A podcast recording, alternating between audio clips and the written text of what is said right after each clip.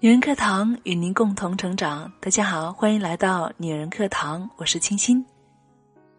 陈思诚出轨了，而且还在佟丽娅的哺乳期。而更让人震惊的是，他还一个晚上密会两名女子。陈思诚出轨犯的是一次严重的错误，但他犯的错却不止这一次。早在二零一二年，就传出他与佟丽娅未婚同居的传言。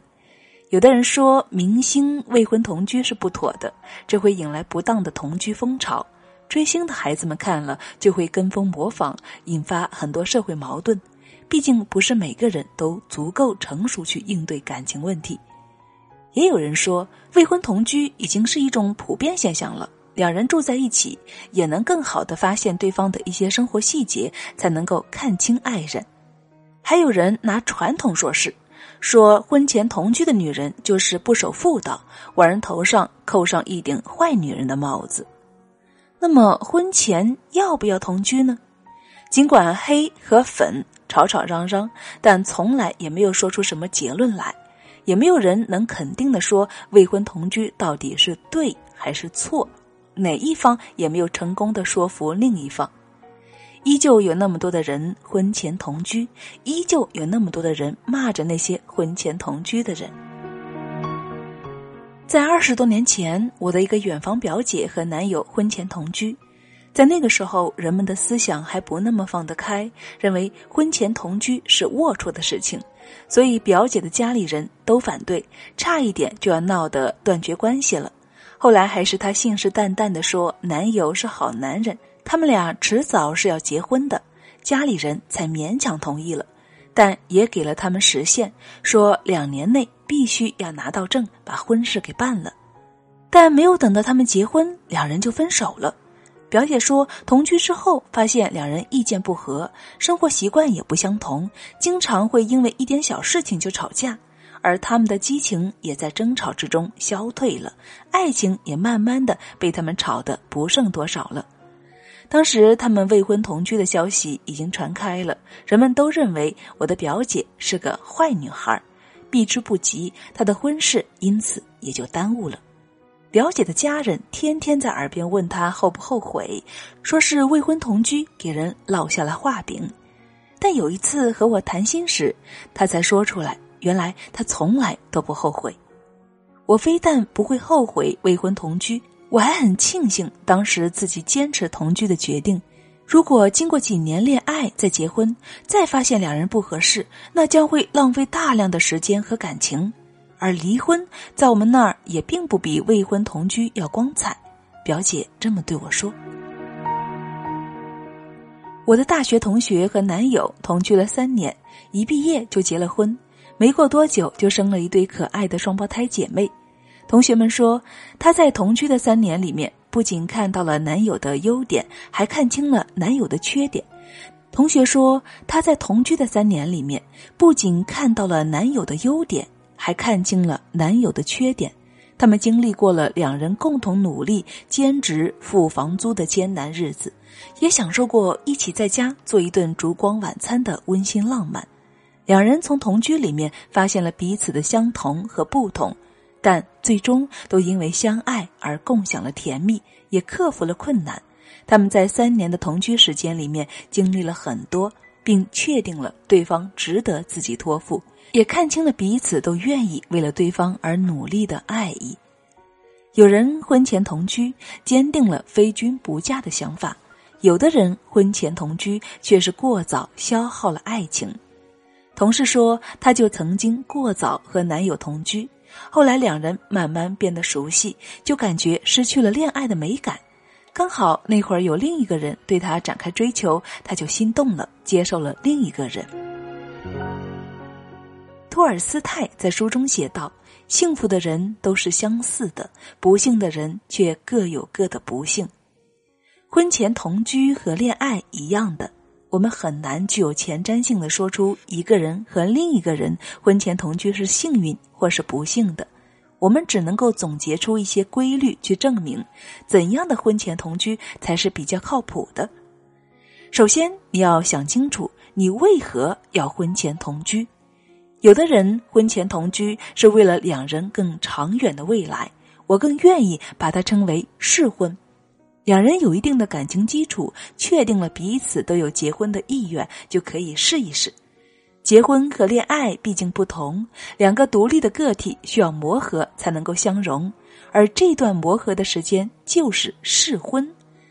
试婚比起单纯的同居更为严谨，同居的人可以因为一言不合就夺门而出，可以轻易的说出分手，但是试婚的两个人则有共同的目标，所做的一切都是为了未来二人更好的相处。如果两人只是过家家，那么婚前同居是不成熟的做法，只是两人在消耗着彼此的爱情。但如果两人都能够认定对方为毕生所爱，那么提前适应婚姻生活，在婚前过上一段磨合的生活，是对婚姻和爱情的负责。婚前同居还需要明确一点，那就是接受对方不是你理想中的情人。接受同居生活和你想象的不一样。有一句歌词是这样说的：“只忙着核对预设情节，把现实的你脱轨。”有些人婚前同居，只是自己在脑海里设想和两个人朝夕相处的浪漫，而忽略了现实。到最后呢，要么是恋人间互相指责对方用假象蒙骗自己，要么是埋怨上天给自己一段错误的感情。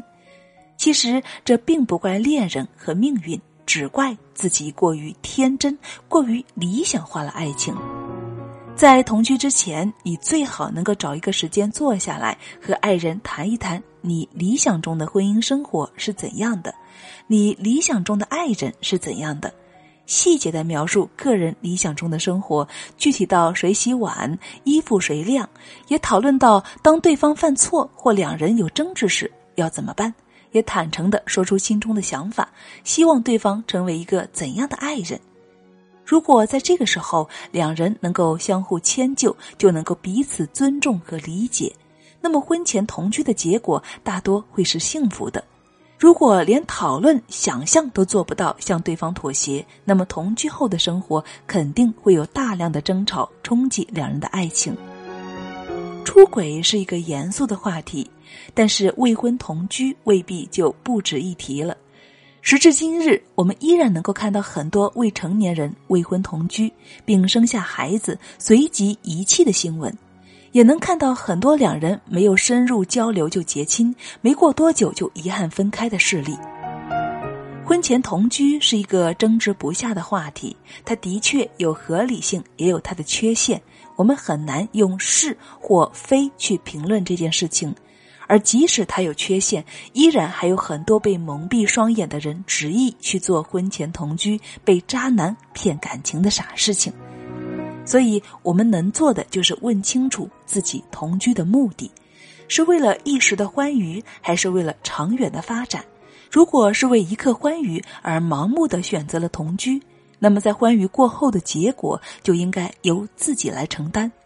如果是为了长远发展，为了两人能有美好的未来，那就多做努力，不要轻言放弃。同时，我们还需要认清现实，要接受同居后的生活可能和我们想象中的不一样。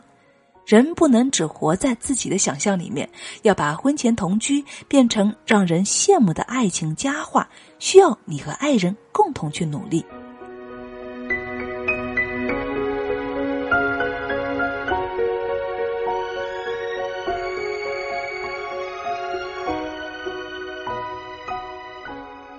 好了，亲爱的姐妹们，这里是女人课堂，我是清新。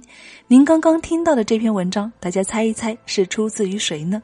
没错，就是介绍过好多次的冷爱老师。也只有他才能够在明星出轨这种事情上影射出我们日常生活中的情感问题。看了这么多关于陈思诚出轨的文章，基本都是为了追热点而追热点，内容完全同质化。也只有冷爱老师才能够通过冷静分析，将事件反射出另一面，通过犀利的文笔呈现给我们。我相信很多姐妹们都已经关注了冷爱老师，新的小伙伴也可以微信搜索一下冷爱老师的微信公众号“冷静的冷，爱情的爱”，关注他，相信我在冷爱老师那里你能够收获更多。好了，亲爱的朋友们，这里是女人课堂，我是清新。我们给大家建立了很多的闺蜜群、情感群、创业群、妈妈群、学习群等。感兴趣的姐妹可以通过我们的微信公众号“女人课堂”找到我们，找到班长，加入我们。好了，亲爱的姐妹们，本期节目就是这样了，让我们下期再见。